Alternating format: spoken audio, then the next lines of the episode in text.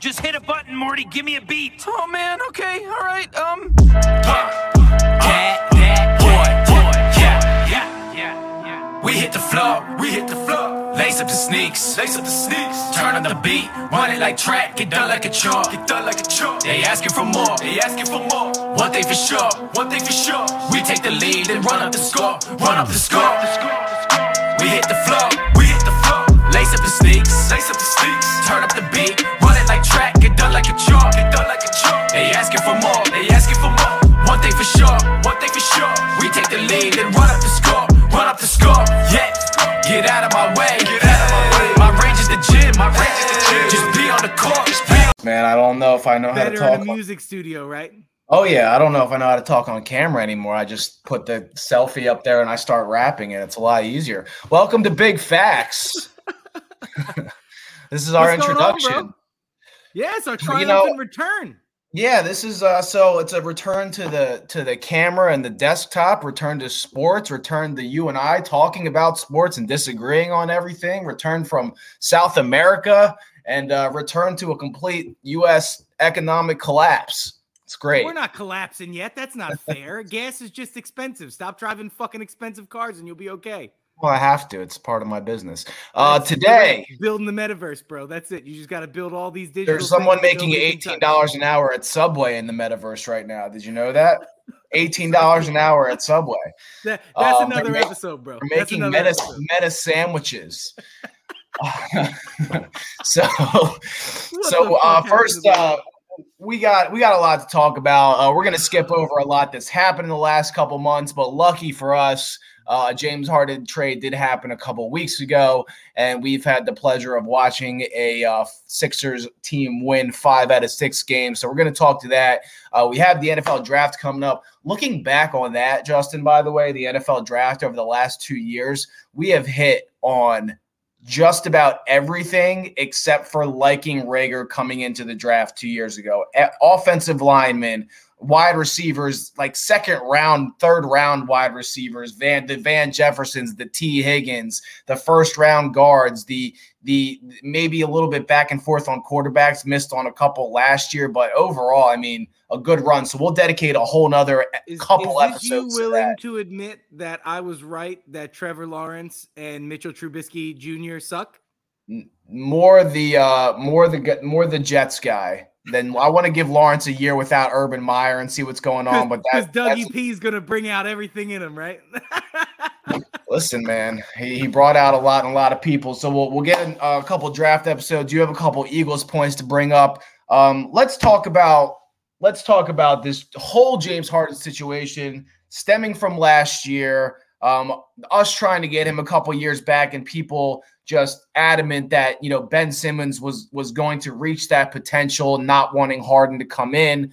Um, I know you were more on the train of, hey, I I I would like Harden to come here, but he's never won anything, and I'm not giving up Tyrese Maxey. More people were on the train of, I think Ben Simmons is going to be better. James Harden's 33 years old uh, and hasn't won anything. I was on the trade of, um, go get them, whatever it takes, because we have a three year window. And I think this opens up the whole floor. And I love the fit with Joel Embiid. Uh, we got the best of both worlds, and Daryl Morey knew better than both of us because he waited it out. Um, he got into a saga with Ben Simmons, and then he ended up getting the guy that we wanted without giving up Thybulle or Tyrese Maxey. And I think at this point, we can take a look at Thybulle in this mix of everything and, and, and say he's probably expendable. Um, but we are able to keep Tyrese Maxey. We have James Harden. We have three guys on the team that we would consider a big three now, averaging almost 90 points a game. Um, so take me through this entire process, what you're seeing over these last five games, and especially being able to see this team last night without James Harden on the floor and like what a difference. I know they were on a back to back. I know they were playing the Miami Heat, but just a huge difference and what a big difference it makes for both Joel Embiid and Tyrese Maxey. For sure. So so starting first, I can't talk about this without leading the way that I have every phone call we've had together since the trade happened, and that's fuck Ben Simmons. I I I wish I don't ever wish injury or anything bad on any any athlete ever. And I'm not going to wish injury on Ben Simmons because first of all, it probably won't be true. It'll be a lie that he's hurt anyway. But but second of all, I just hope that he does play and has to get booed off every court he ever fucking plays for again in the rest of his career because fuck that guy. So that's first. Yeah, Second. Yeah. um, uh, you fuck that guy. I I was I was adamant when we talked about this before that I would not give up Tyrese Maxey, and I know Mhm. that part of your comfort in giving Tyrese Maxey is, is you're getting a, a, a I mean an NBA 75 member, a lock Hall Yeah. Famer, and James Harden. You give up what you gotta.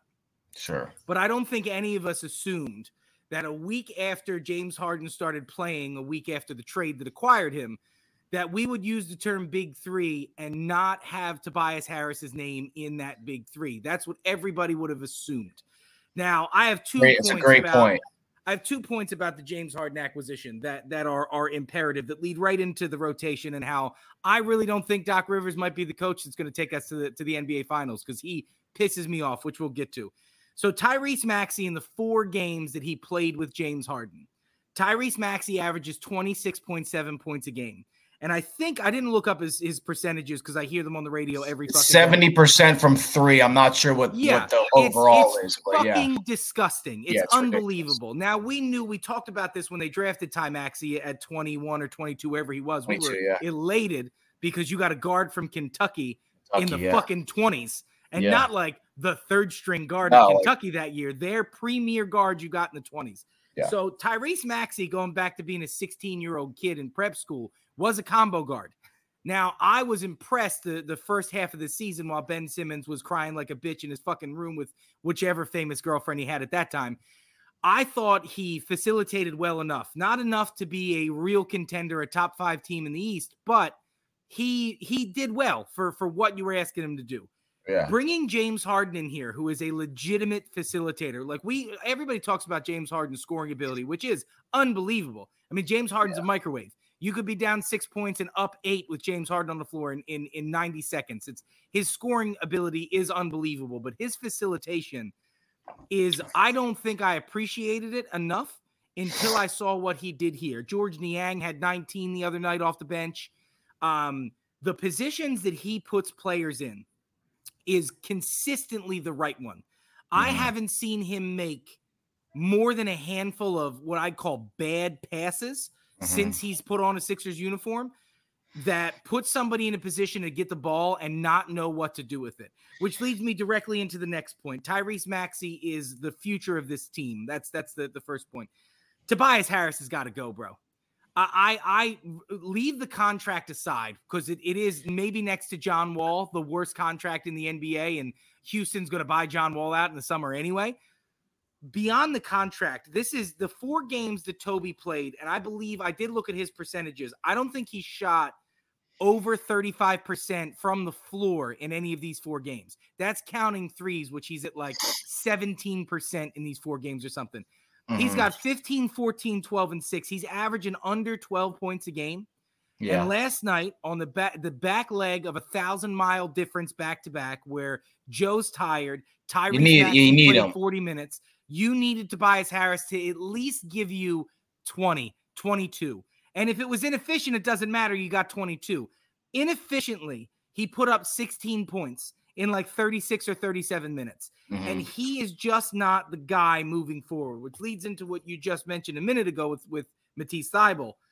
I believe Tobias Harris and Matisse Thybulle, and maybe a Jaden Springer or an Isaiah Joe, one of these bench guys that doesn't get time on a championship team, can pull you out a disgruntled four or a team that's got to rip it down because they're not close enough. You need to get a real stretch four on Yeah. this team as soon as possible. Obviously, it's not going to be this year. Whatever we can accomplish is going to be with Toby this year. Yeah, But- and that, and that's that's on that's unfortunate um, because I think if if anything is going to hold us back, it's it's the lack of depth at those big positions, and I'm curious to see. Like I, I know I've watched DeAndre Jordan, you know, kind of get shuffled around, and if I can get if I can get a B minus version of Andre Drummond Drummond out of DeAndre Jordan, I it's huge. But we're it's just such a big issue that when you have to put a, a sub four in or not use Toby there, that Paul Millsap's on the floor uh, because I haven't watched Paul Millsap in a couple years and I'm watching him now with this team. And I don't know what's going to happen come playoff time. And I know he's a veteran, but it's he's just he shouldn't be on the floor. Unfortunately, no, no. unfortunately, you have to have him on the floor because you don't have any bigs to take that place. Sure, and this is the uh, reason why DeAndre Jordan has a 10 day contract and he wasn't signed for the rest of the season. Doc said it pregame yesterday. He has no idea what they're going to get out of DeAndre Jordan. He's he's a great locker room guy. He's a vet. He he can teach guys some things, but at this stage where you are after the Harden acquisition, if you're not uh, providing anything other than leadership, be a fucking coach, bro. Like you don't need to take up Right. a roster spot because I, I got to tell you, I mentioned this to you the other day, and and you disagree with me on this. Um, I believe that some some combination, one or the other, maybe both of them, come come the near future. I think Bassey and Reed have a place on this team. I think Paul Reed has shown you enough. The problem with Paul Reed is strength. He's just a, he's an undersized center, or he's a, an Ophi four. He doesn't really have a natural position because of his build. And Bassey is just a small center. Bassey doesn't have the shot that, that Paul Reed does. I think that they have a guy on the roster that could help. But the problem is, bro, is you again, as we just mentioned, one of your big threes, a 21 year old kid in his Yeah. in his in his second year of being relevant. You know, So- you can't you can't add that guy into the mix come playoff time and hope Paul Reed doesn't fuck you out of a second. Yeah, he's not gonna. He's probably not gonna see minutes, and and it's it's hard to. It's really hard to judge this team too because I know Doc's trying to figure out these rotations right now. Uh, but there was a point last night. I mean, you're again, you're trying to pull out this win in Miami, and and the and some of the the combinations of fives uh, just don't make any sense. So it's like leaving leaving Maxey out there with an ice cold Tobias Harris and having them as your two options, and then having some of your worst three point shooters on the floor. I think at that point, Isaiah Joe and Danny Green were on the floor together, maybe with Paul Millsap, and that was the five man rotation. And you're basically just able to clamp down on Maxey because Harris has been so cold. You have to be able to put a guy like Niang out there at that point, someone that can get hot from three, like anyone but Danny Green, just because this season really just hasn't been his season. There was just there's some other combination of players that would have worked. And I think Miami went on like an 8-2 or a 10-2 run and, and started to increase that gap. And then they subbed Joel Embiid in like a minute and a half too late. He played the whole third quarter, but you have a day off tomorrow. Like give him the extra minute. He wasn't playing well. He wasn't getting enough touches. They were fronting him and he wasn't getting the ball. Um, they have to be able to, to counter something with that. And he did get out coached. You said it to me last night. Spo just out coached him. He was denying Joel Embiid the ball. You have to find ways to get Dude, they Joel. were they were triple teaming Joe Yeah. at the three point line. The first time you see that as a head coach in the NBA, stop running your offense that way. Joe cannot operate if he's double teamed at the three point line. Like he has definitely improved his step through and his pass out of a double team, but you don't put him 27 feet away from the fucking bucket and then ask him to find a way to facilitate with three defenders in his face. yeah, Like, and, that and- is- and I said to you, I know Spo is Spo is probably at the end of the day going to be a top five coach all time, maybe top seven. Spo's a great coach. He's a great and I don't yeah. need Doc Rivers to be as good as that guy. But motherfucker, when you make the 15 best coaches in history, like you did, like that fucking bullshit list I had to argue with everybody about a couple of weeks ago, Yeah. you have to be able to adjust better than that. And I Yeah, gotta it- tell you, man, these slow starts, right? I heard it all day on the radio yesterday. These slow starts have to stop. They have to find a way to start faster. I don't disagree with that. They do need to find a way to start faster. But the problem is, is Doc Rivers, his entire career, go back to when he won in 08 with the Celtics. He does not make adjustments until halftime. He just doesn't do it. He's not good at seeing live time adjustments. And what I've watched in the last five games, four with Harden on the court and one without, when James Harden is on the floor playing, I mean, I watched it in the the, the Cavs game. James Harden went up to Doc and said, "I'm fucking going in, and we're gonna we're gonna stop this run. Yeah. we got to so, figure this out." so another up." ano- another issue that I think we're gonna have uh, is I really don't believe I truly and I know uh, you know Morey hired was uh, hired D'Antoni I believe in Houston. He was the guy that actually hired him.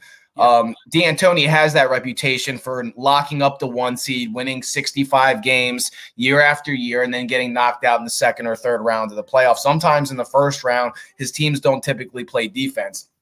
Doc's a little bit different of a coach. You see the Well, team the play opposite. defense. He's the opposite the guy offense sometimes right. The offense sometimes can't get going, but he allowed D'Antoni to go years and years and years of getting knocked out of the playoffs. Um, and, and because they kept locking up that one seed, so we're a couple games behind Miami at this point. I think last night dropped us to to three. But there's a good chance that with the amount of games we have left, that with with Harden now coming into this team, that we can lock lock that one seed in and be able to do that for the next couple years. So it's hard for me to to sit and look like watching a coach lock up the one seed maybe get knocked out in the in the semifinals or the Eastern Conference Finals, and then management coming up and hiring someone new. The thing I can possibly see is uh, a LeBron type of situation where Ty Lue took over for the Cavs coach, and maybe you have Sam Cassell taking over for Doc Rivers. But to be honest with you, I think you need to just bring in a, a whole new coach, and I don't see Morey doing that at any point. I, I just oh, don't. Well, I, I absolutely. I think there's there's one successful end to this team, and it doesn't necessarily mean win the finals. If you lose a seven game series against the Bucks or the Heat in the Eastern Conference Final, and you're in every single game and Yeah. a, a, a Toronto Raptors Kawhi Leonard fucking quadruple bounce is what eliminates you. I think Doc Rivers gets another chance. If you get run off the court in any series except for the finals, everybody forgets this, bro. Doc is not Daryl Morey's coach. Doc Right. is Elton's hire. Doc came a couple of weeks before Morey came. And while while we look at the hierarchy of how a fucking basketball team works, bro, Elton Brand is still the general manager. Mhm. Daryl Morey is the vice president of basketball operations. That's the guy that matters. That is Right. the guy who gets to choose what happens. And while I love all the things that Elton has done, I think Elton was huge past the Colangelos. I think a lot of the moves that he's made have been good. I think the draft picks that he's made have been good. Yeah. Elton's a great guy to have in the front office. But if Elton's going to die on the hill of Doc, see you, motherfucker.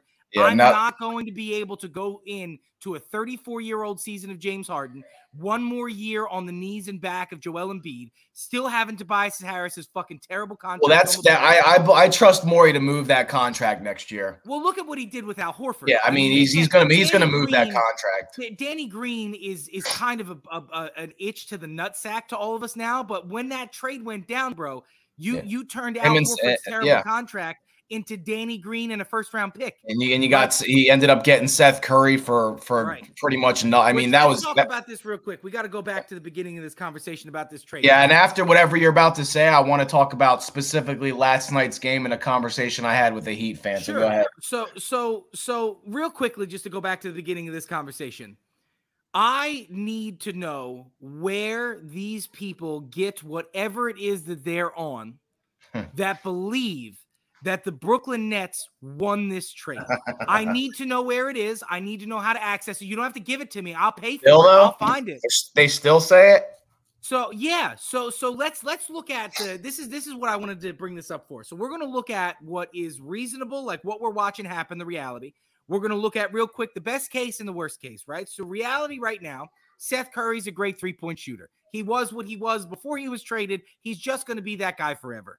DeAndre or Andre Drummond is a can he start and play 30 minutes? Yeah. You know, on a team where you've got Kevin Durant on the floor, sure, because you don't need any offense out of that position. And the motherfucker grabs 20 rebounds in 18 minutes most nights. Yeah. But he's a backup center in this league. He's not a top 15 center. It's just not Yeah. who he is. You gave up an unprotected 22 or 23 pick. Brooklyn picks at the end of the Yeah. season. Who Um, cares? It's going to be in the late 20s. And then your pick that you pushed out five years for two seasons is protected one through eight. And if the protections hold, it turns into two second round draft picks in cash. Somebody needs to explain to me how you believe, with everything I just laid out, that Ben Simmons, who in reality or realness is not playing right now because of back injury, which Mhm. just means he's not going to fucking embarrass himself right now. In the best case scenario, you see the Ben Simmons that we saw a year and a half ago in Philadelphia. Really good defender, good facilitator, but cannot be. It can't it's, be and it's a liability liability come playoff offense. time. Yeah. Right. You're playing four on five. Now, again, with Kevin Durant and Kyrie Irving on the floor, maybe you don't need to worry about that. Maybe his facilitation will work. I don't see how that works because the ball's got to be in Ben's hands to be effective. And so does it Kevin Durant and Kyrie. But regardless, that's your best case. Your worst case scenario is what I feel like we're seeing play out right now.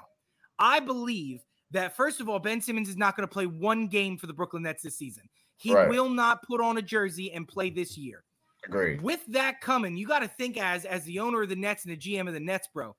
if if you have Kevin Durant who wanted to bring together Kyrie and Harden to build the super team of the East, and now that LeBron's out west, we own the East and we're going to be the guy every year. Kyrie's not going to get vaccinated and still can't play with with the vaccine mandates. KD can't stay healthy to save his life, and if he's got to be out there 40 fucking minutes a game, he's just going to continue to get hurt. Mhm. If Ben Simmons doesn't touch the court this year, if I'm Kevin Durant, I'm saying to management, you either find a fucking way to make this guy be the all, all NBA defender and guy he's supposed to be, or get me the fuck out of here and send me somewhere where I can fucking win. Yeah. And that is what they're staring down right now, bro. And that I think the worst case is much more likely than the best case. Yeah. I don't think the best case can happen. At some point, KD's got to get a, a a feeling like Harden has and want to go somewhere where everybody just wants to win. Because I obviously, you know, the the most important thing to Kyrie Irving, and he said it multiple times, is not winning basketball games. It's not really even playing in the NBA. It's it's there's there's actually six or seven things on the list before being an NBA player. Flat Earth being Um, so I, I get, I you know, if I'm if I'm Kevin Durant and my goal was to win a champion, the whole point of Kevin Durant teaming up with all those guys in Brooklyn before even James Harden got there was to try to prove that he can be the alpha on a championship team and that he can win without Steph Curry. It's got to hurt him in his soul to understand that, Yeah. Steph was the guy. Uh, yeah, and he's and he's getting the opportunity now, and he's finding like, hey, if I only have even if I have only have Kyrie half time, I really can't be the alpha. Like he's finding out, like he and and his, and his injuries don't help. But just KD himself is not going to win a championship against any of these teams in the East, any of these teams in the West. The teams overall are much better. And oh, by the way, we talk about this all the time. Basketball is a team sport, right? Um, so he's got to be pretty pissed off. And Kyrie is uh, even if they lift this this this mandate in New York and Kyrie gets to play all these games in the playoffs, you just lost James Harden. Ben Simmons probably is going to touch the ball. If Ben Sim, I, I hope, I hope Ben Simmons gets an opportunity to play a playoff game with the Brooklyn Nets, having only maybe played three regular season games to try to get connected with the team, and he goes out there and, and tries to play. Like I, I want to see Ben Simmons in the playoffs this year. I would love to And, see. and Ben think about that, bro. Think about that that starting five, right? Like I'm just trying to imagine in my mind, your starting five would have to be Ben, KD, Kyrie, Seth Curry, I guess because Joe Harris is out for the rest of the year now. Seth, Seth Curry would have to be in that mix somewhere or somehow. Yeah, And Andre Drummond. yeah. You I'm not sure. two, Two Yeah. guys on that starting five that are complete offensive liabilities. yeah. You'll get nothing on the offensive side of the ball in the half court. And you're trying to tell me you're not going to get blown out But, bro, imagine Charlotte. Charlotte. Who the fuck thought we'd be talking about Charlotte being a, a contender? well, they, they, a they're going to have to. They might. First of all, they might not make the playoffs. So let's talk about that That's first. true, bro. If can they- you if they- imagine? Can you imagine? James Harden comes a year and a half ago, and we're the cream of the crop. And a year and a half later, the Brooklyn Nets don't even make not the playoffs. Aaron, remember, we're in this new COVID world Yeah. where there's a fucking play-in tournament, Yeah. and you might miss that. So right now they're they're eighth, right? So they would have to play. Uh, there's a combination of that playing would be the Raptors, the Hornets, and the Hawks. I, I'm not too I picked confident. the that- Hawks. I picked the Yeah, Hawks I'm- every no, I'm time. not- and what I'm saying is, and the Hawks are injured right now. One of the reasons they're standing where they are is because they have like three or four injured guys, uh, a couple in their starting lineup. So you have to go against the Hawks or the Hornets. I mean, I'm I'm not interested in playing Trae Young in a play-in tournament. When, no way. No way. Like eh, eh, we we played them last year. They beat us. One of the reasons they beat us is Ben Simmons didn't shoot the ball, and Trae Young was cooking everybody that tried to guard him. Nobody could guard Trae Young. Now was I will say this. I do. I did want to mention that before you talk about your heat point, real quick. Trae Young's having a rough year, bro. Trae Yeah, Young yeah. is struggling Well, with this rule change. It's the yeah. It's, it's Harden, Harden's Harden's figured it out, and and Trae's still trying to. So tell Um, me, tell me about this heat conversation that you had. All right, this is this is rough. This is real rough. I gotta gotta woosah. So Shake it off so you don't punch your computer. the, the first thing that happened last night, this was the first part of the conversation. We'll get into the team part later. And, and I want you to answer this without bias because I answered it without bias, but I gave a counterpoint. So Okay. it's not, don't just take this point for what I'm about to make it. I had a Heat fan hit me up last night and he said, he, he, he wrote Herro, Greater, Maxey. Okay. Okay. Hold on. Just hold on one second. So I said to him, listen, th- this is, is my true belief. I actually truly, truly feel this way because we're, I don't have a recency bias and I'm not going to take what I've seen with Tyrese Maxey just for the last five games and and then put him up against the guy that A has another year on him, B is coming off the bench, and C just like overall, like right this second, if I had to play one game, I think I would take Tyler Herro right now over Tyrese Maxey. And and it's really just because I'm not I'm trying to void my recency bias of the last five games and see if Maxey can continue to do something like this. He's not going to shoot 70% for three, but if he can average, you know, 20 to 24 points and keep on this type of streak and shoot well, then then it's switched. But any other time but this year, if you say pick a guy for next year, two years, five years, it's not even close. It's No. not even close. So No. I said to him, listen, listen, right now, right this second, if I had to pick a game, like t- we're playing a game today, I'd probably pick Tyler Herro over Tyrese Maxey. I then went and looked at the, the numbers. Okay. So a couple things. A, um, first of all, Tyler Herro comes off the bench for the Heat. He doesn't even start for whatever reason. Duncan Robinson starts over him, but it's almost the same concept that we talked about with the Harden trade, where I said to you, I wonder if they're just going to have Tyrese Maxey come off the bench just so they have off the bench. Right. just so they have that guy with that spark. Not that he shouldn't be starting, but it'd be nice to have him on the bench unit. And we're actually kind of like seeing that right now. Sometimes it's hard for them to generate offense on that second unit when it's just Harden and everybody else. So maybe they do something with the lineup, but if it's not broke, don't fix it. I like what's going on. Um, so Tyrese Maxey, I don't know if you knew this. Uh, Tyler Herro is averaging two more points a game. Tyrese Maxey is shooting 48% from the floor to Tyler Herro's 43% from the floor. And he's averaging 18 points, two points less on four less shots. Yeah. So, Come so on. I'm look so I'm looking at the whole picture now and I'm looking at the stats and I'm like, wait a minute. I, still probably would take Herro for this year. The Heat roster is so deep and there's so many guys that can score, whereas we're really relying on a big three to do the majority of our scoring. But that's like kind of eye-opening that I'm averaging two less points oh, On on four less shots. four less shots and shooting five percentage points better. It's that's that's like an unbelievable year. And Tyrese Maxey's in his second year, whereas whereas Tyler Herro's in his third. So am I like he's trying to make this argument with me, and I'm like, there's no way that a, at any point next year and beyond, this is even a conversation.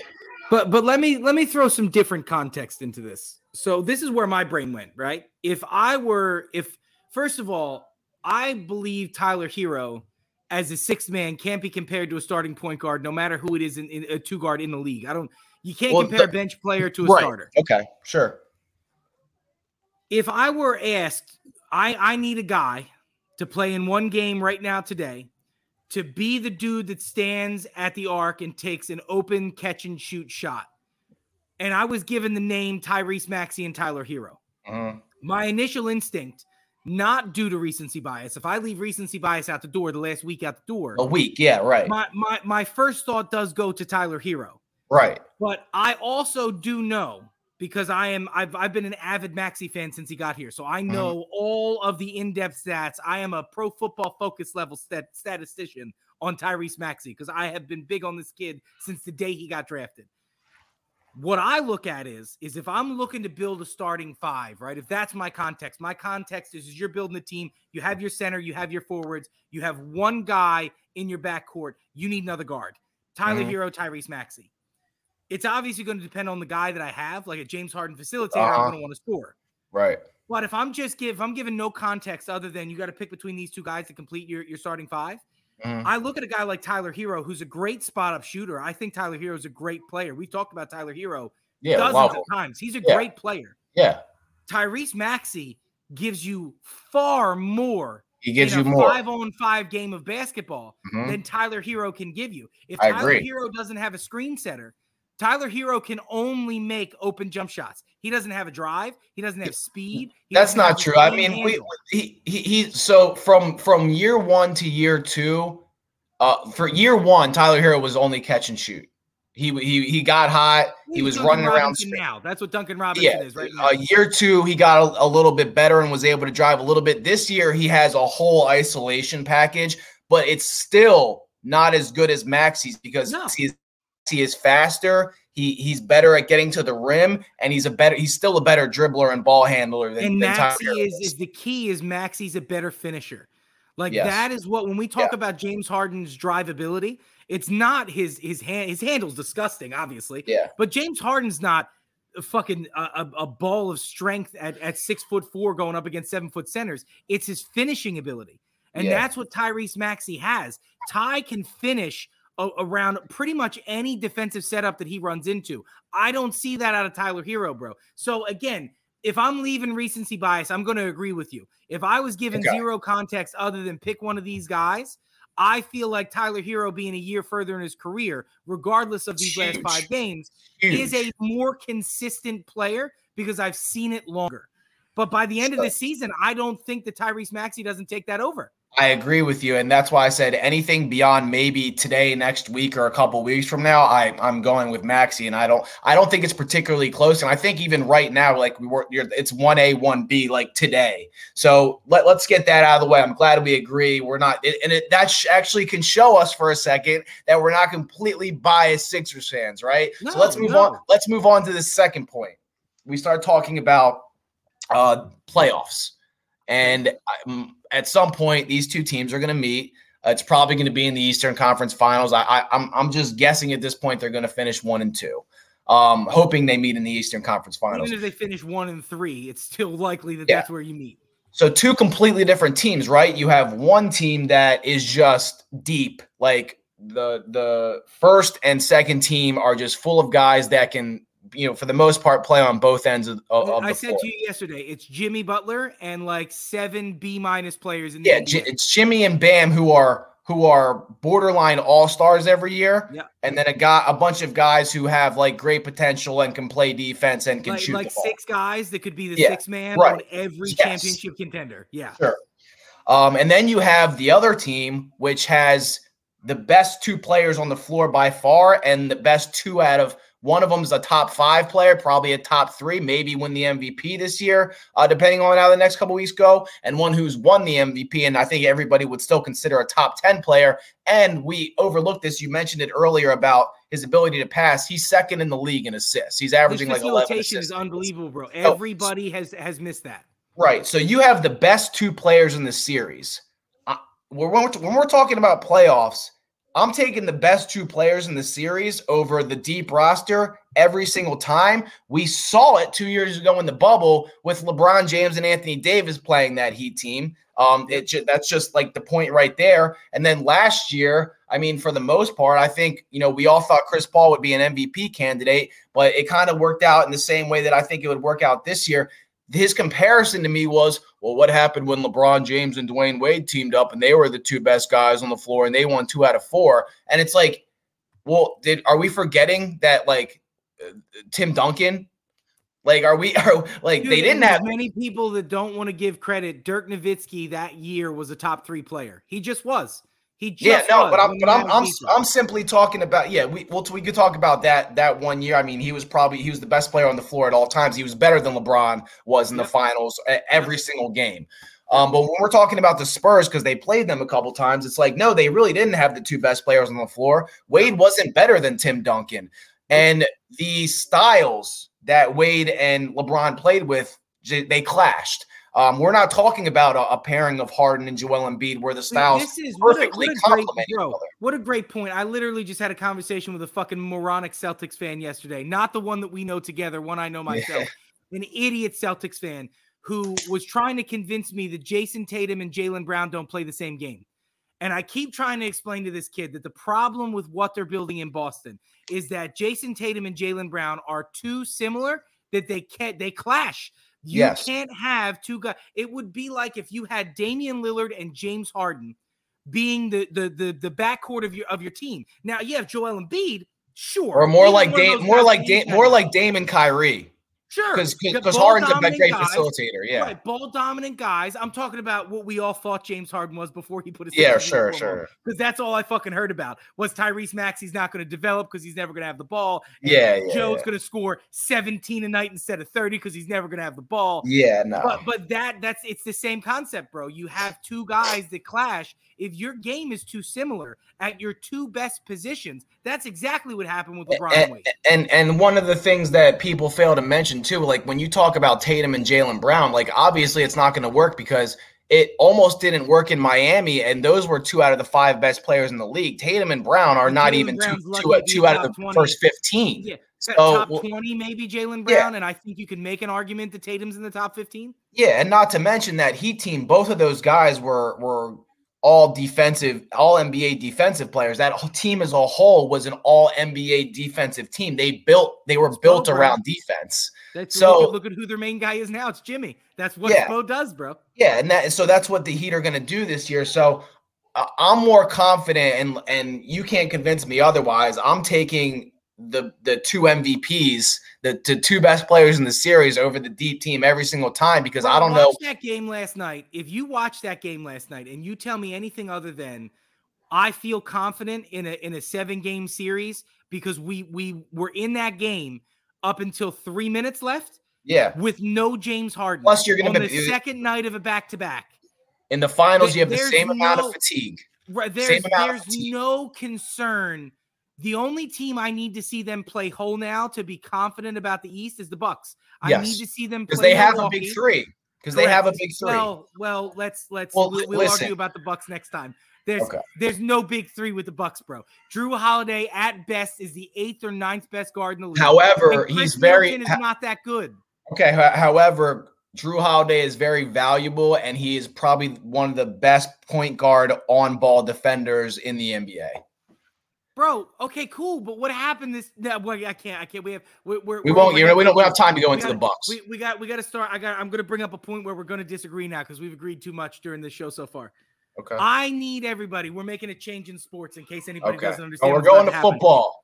I need everyone to shut the fuck up about quarterback. Shut up. Shut up. It doesn't matter if Deshaun Watson gets cleared of every legal case and you get him for three seventh round draft picks. I don't give a fuck what you give up for who you get.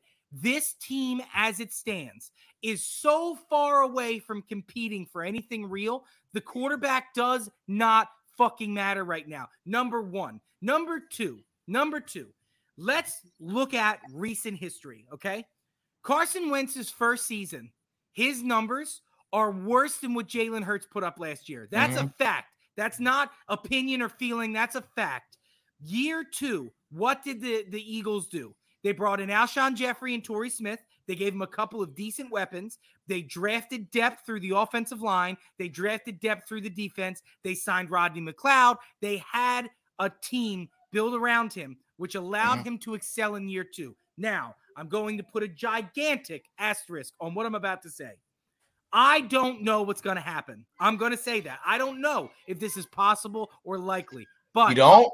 I don't know. I don't know. But if I look at the intangibles that Carson Wentz came in with, the things that you can't teach somebody. Yeah. And then I look at Jalen Hurts. Jalen Hurts is a thousand times better than Carson Wentz ever was at a young age. Okay. Before you make three, before you make point three, I agree wholly with point one. I, I actually good. agree. I agree good. with you. That's Um, good. I you mentioned that to me before that you don't believe that right now is the time to go sell the fucking farm and get a Yeah. quarterback. You had Now, too many with needs. That being said, with that being said, I'm not saying this will happen. I'm just saying it could. And with the the shape of the team right now, there's no reason to not see this through. It is possible that Jalen Hurts makes a similar year two to year three leap that Carson Wentz made year one to year two. Now, everybody forgets Jalen Hurts' rookie year was a couple of games. His year two is Carson's year one. If he makes that okay. leap, why are we fucking talking about quarterbacks? because this because this is the only place we disagree is I truly believe that he doesn't have the physical attributes arm wise to make that leap and and great, only great point. I got to stop you. I got to stop Okay. you. I got to stop you. Every member of the Eagles coaching staff and every person that has been talked about with Jalen Hurts in this offseason has said that there's no doubt his arm is over the line of acceptability. He's not a strong arm quarterback. He's not Malik Willis. He's not going to throw 90 yard fucking bombs. not just you that don't though need that. It's not No, just what that his- What his problem is, let me ask you this question, right? If Jalen Hurts goes from right now, I believe he's a D minus reading a defense. If Mhm. Jalen Hurts goes from a D minus to a B plus in this offseason and can read a defense, do you genuinely believe that his ability to throw the ball is going to hold him back from taking advantage of what's out there. You don't need a guy to throw 100 yards. You need the guy to understand what he's playing against. And then his arm doesn't matter. Drew Brees was an MVP candidate for 15 years. And I don't give a fuck about this. He's retired and we got to talk about him nice now. Drew Brees was never a deep threat quarterback. The motherfucker yeah. was the size of Allen Iverson. He was five foot nine and a quarter. Like he's not a guy that gunned the ball. Russell yeah. Wilson, can he do it? Yes, but that's not what makes him elite. Well, no, Russell Wilson can do it. I mean, Russell. Yeah, we will leave, let's leave Russ out of let's leave Russ out of the conversation. Um, the the the biggest the the thing I the thing the problem that I have with this, and again, the only problem is I agree. If you go from a D minus to a B, uh, a B to a B plus as far as reading defense defenses, and you know for the most part where you're going to go before the snap, you know, and you know if that's not there, exactly where you're going to go. Secondly I would agree that there's going to be you're going to see a big improvement and he's not going to look as bad. But I also don't think he's going to look good. And the only reason I say that is because every throw that he made this year that was on target for the most part had to be up like perfectly set up. He had to get his feet set. He had to square his shoulders. He had to. He took. He takes a long time to throw the ball. He Bro, can't. He started. There's no. There's no arm angles. There's no, What's that? You got to give him time to learn. He started fucking 20 games in his career. No, but I'm not talking about the def- reading defenses. That's not no, what I'm, I'm talking, talking about. I'm talking about the mechanics of it, bro. Look at Josh Allen. Again, I'm not comparing.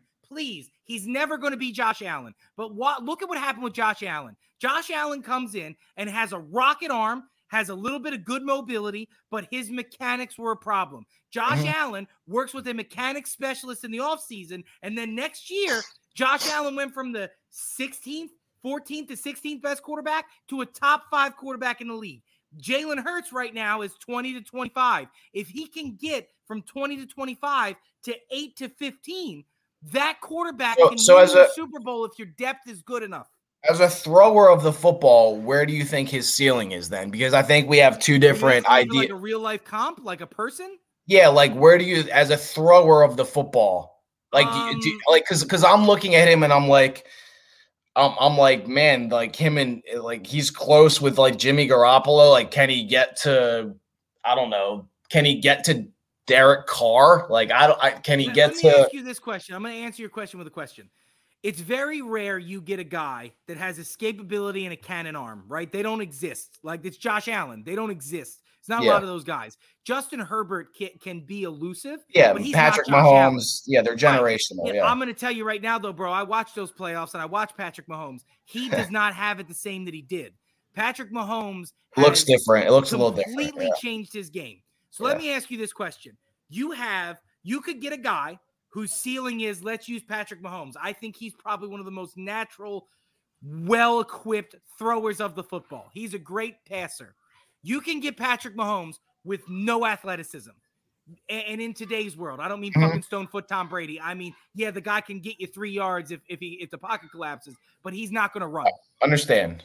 Or you can have a guy that has a Derek Carr level arm. I'll use who you use, uh, and elite athleticism to extend plays and make broken plays into positive yards. Who do you pick?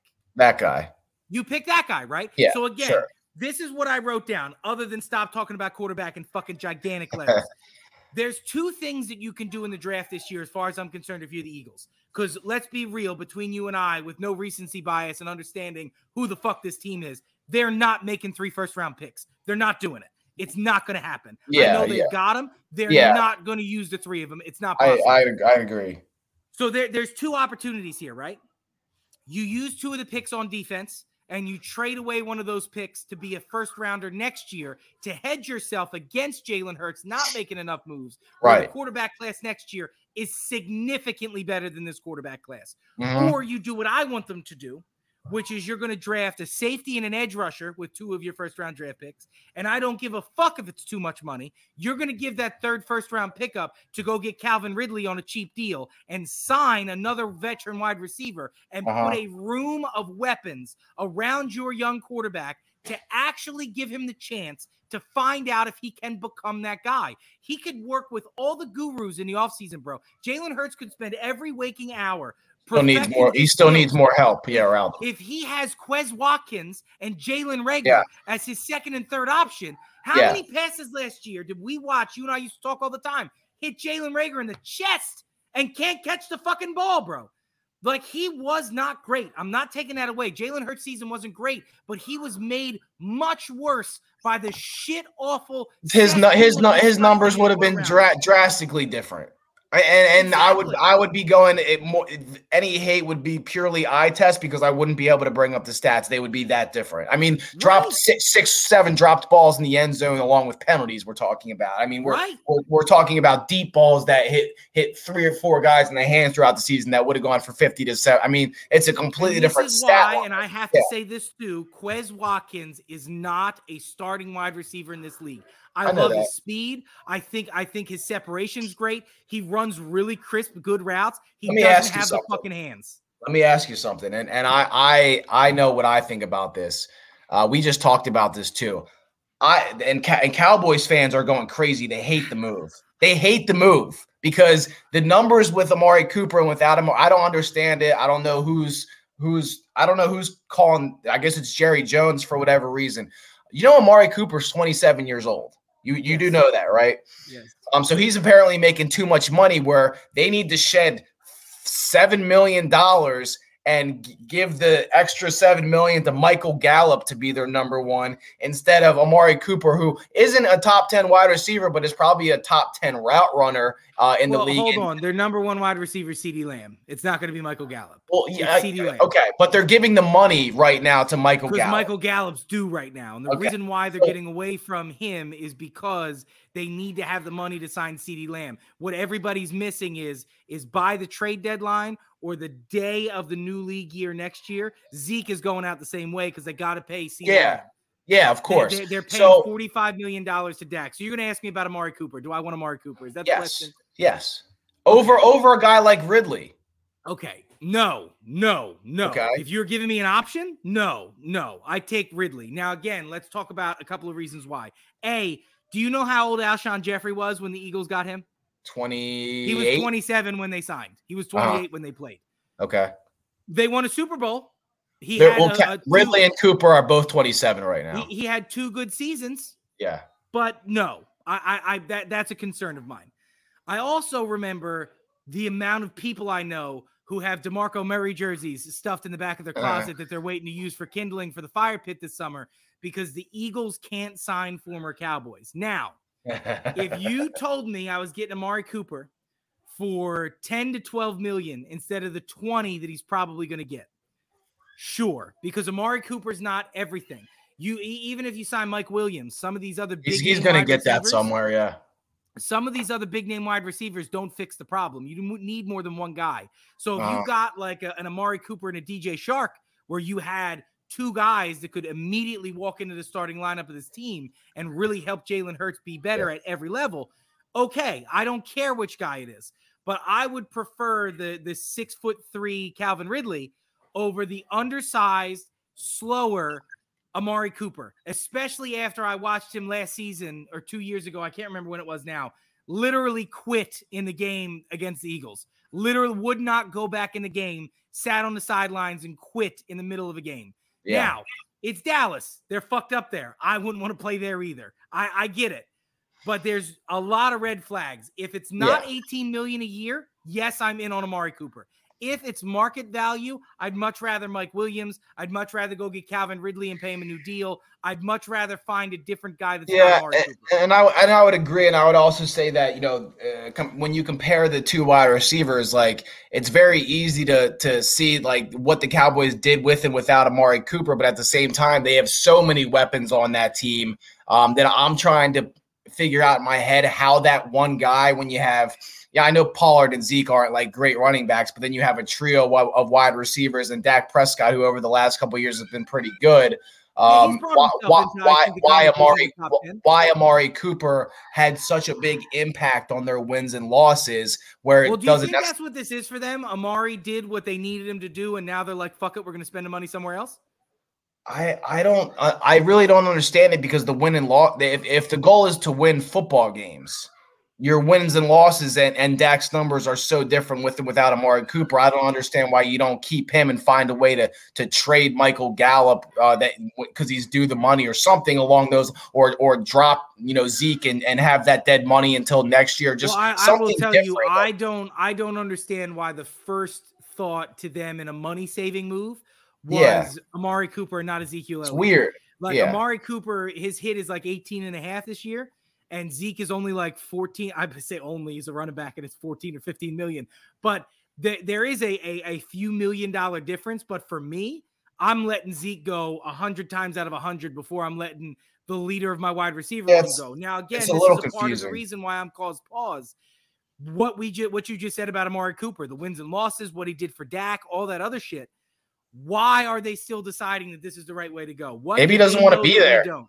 Maybe maybe he doesn't maybe he doesn't want to be there. I yeah. don't I don't mean to sound like the anti James Harden guys right now, but he also didn't want to be in Oakland and he forced his way out of Oakland.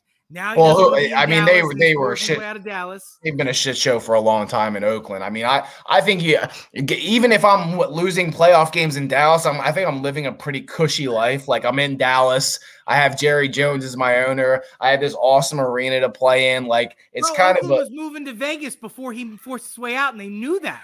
Yeah. You'd rather yeah. be in Vegas than fucking Dallas, Texas? yeah, I'm sure with all that money, they'd much rather be in Vegas. I, I know per- Joe Rogan made it popular to live in Texas. I get it, but it's not no, fucking per- Vegas. personally, I, I'd rather personally be in Dallas. I'm not like a big Vegas guy, but I if I'm a football player with all that money and I'm 20 something years old, I'm pro- I probably want to be in Vegas 100 times out of 100. Um, so yeah, I, I, I don't understand it. Um, any more now Eagles points? So quick. yeah, e- Eagles. Is Jason Kelce going to retire or not? Um, no, because I think if you're taking this long to make a decision, you know that there's something in you that wants you to play another year, and you're hoping it goes away. Um, I think is it, there a possibility? I had this conspiracy theory. So let's say that the Eagles pick they're going to trade away or uses the assets 19. They're going to use 15 and 16, and 19 is going to be the trade piece.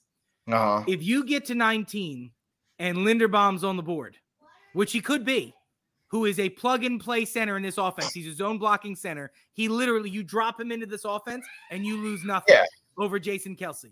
Yeah. If Linderbaum is there at 19, is that the conversation happening in the war room of the Eagles? Is Howie Roseman calling Jason? Not, Kelce not if, not if you retiring or coming back. I need to know right now to make well, this pick well, you would expect them to to know before the draft. They're not going to go into the draft not knowing if, if they have Jason Kelce or not. But I think you know over the over the years, there's always like one or two plug and play centers every year. One gets taken in the first round, one gets taken in the second round, and then there's some guy that develops in the third round. So I don't I don't know if it's a need immediately um, if you have Kelce coming back, I know they want to keep Dickerson at this point. They're planning on probably keeping him at left guard, maybe moving Isaac uh, somewhere else, and then Brandon Brooks just retires. So you got to figure that out. So at some point, it, right guard yeah, at some point in the first or second round, you got to draft an offensive lineman. But I think if Kelce's coming back, you if you want an offensive lineman and there's someone there, you take him at, at the right guard position or something along those lines, and you save the center position for next year. There's too many defensive needs, and if you want to address right guard immediately, I understand. But even like when Herbig has consistently enough time to play, or Driscoll has consistently enough time to mesh with the same offensive line over and over, they do a good enough job where you're not going to need to address the center position until next year. Sure, and you, you got you got an All Pro left tackle, an All Pro center, Jason Kelce. I believe that Landon Dickerson will be an All Pro guard. Yeah, next year, and Lane Johnson still. So yeah. I, I think you have enough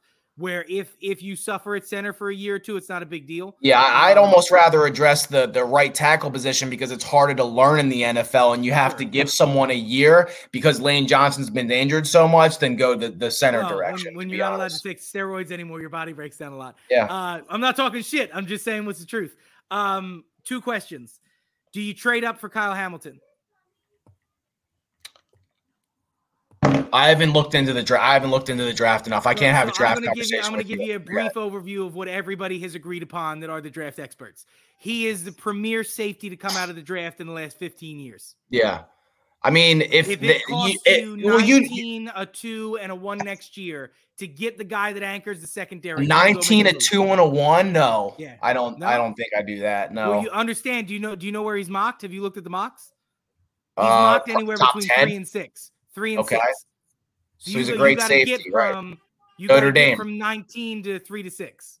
Yeah, I, I mean that's uh, your uh, Howie has shown that if he has a guy that he wants to move up and get, or uh, if he, his guy's not there, he will move back. He's done both of those things, so I'm confident. Like if he's locked in on someone and he wants Hamilton that bad, that he'll go and get him.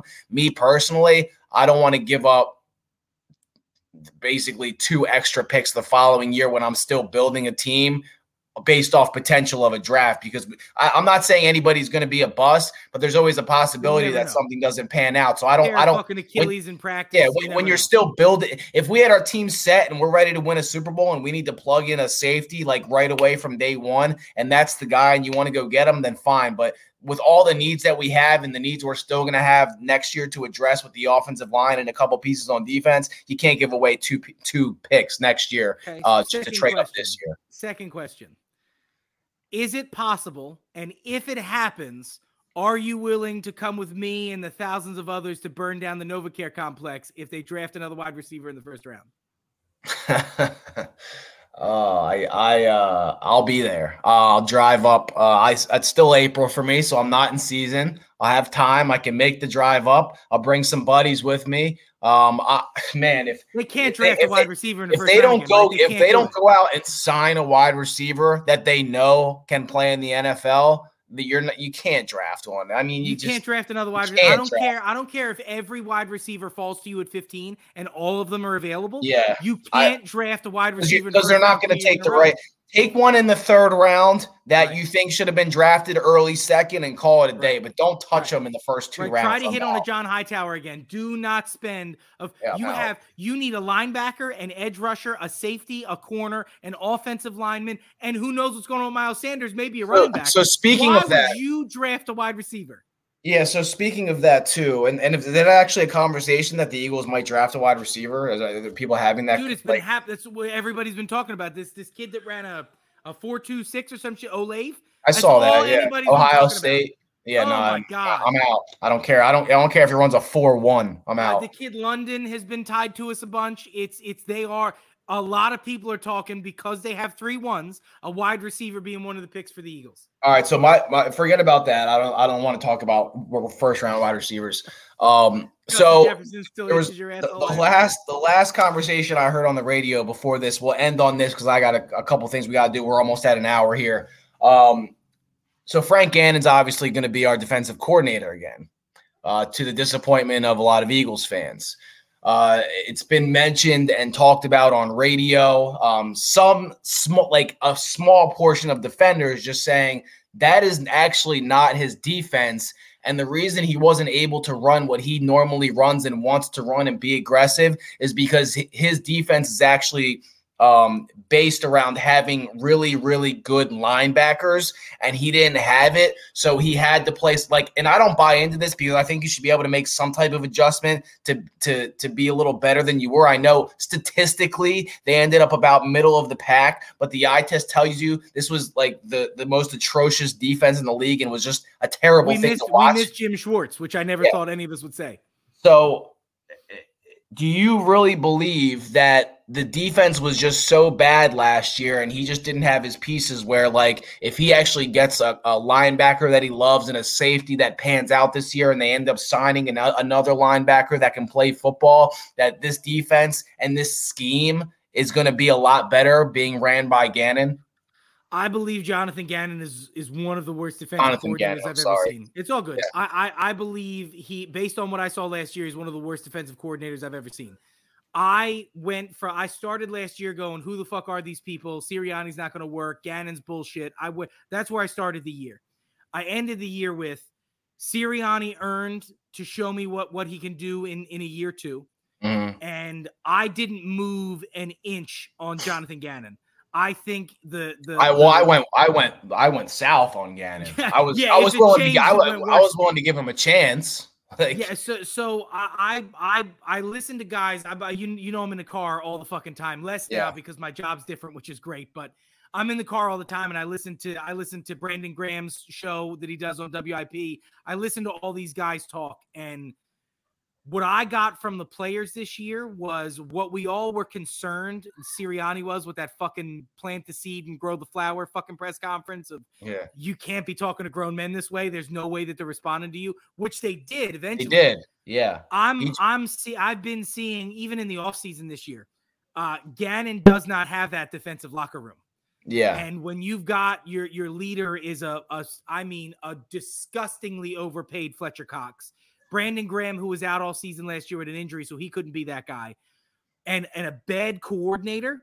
I don't. I don't. I'm so sad that that Jonathan Gannon didn't get one of these jobs. I mean, I, know. feel for Brian Flores. I, I wish he got something better than the linebacker's job. I would have loved to have him as our defensive coordinator.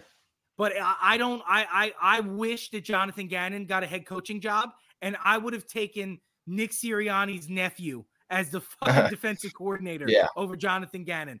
I, I don't want to say that that's not true. That that storyline's not true. I've heard the same. That he is very much a linebacker based defense.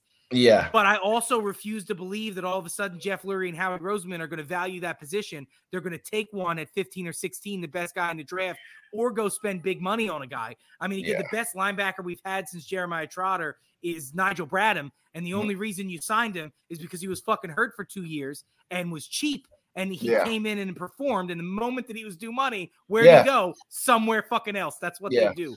So, So, I don't want to say that's not the case, but bro. I don't I don't believe it. I don't believe Yeah, I don't I don't buy it either because I just think there's there's little things you can do here and there that just make the defense look better than they did. Uh, not dropping back and prevent, not giving up kind eight yards. just Be, Yeah, be a little little aggressive. Do something. So, so there's some, there's there's one of two things that's going to happen this year. We're going to take a huge step forward, and uh, we're going to look like a team like I don't know the Arizona Cardinals, or we're going to take a massive step backwards. Uh, everything's going to get fucked up, and we're going to look like the Carolina Panthers. I don't think I don't think we stay where we're at, bud. I think this is like the make oh or yeah, break. no, like this is where we there's no. This is either this is either post or pre the process for the Sixers. Whatever's Yeah. about to happen. Yeah, I don't know I'm- which one it is. I'm but glad. I'm glad. I'm glad we're on the final chapter of the process.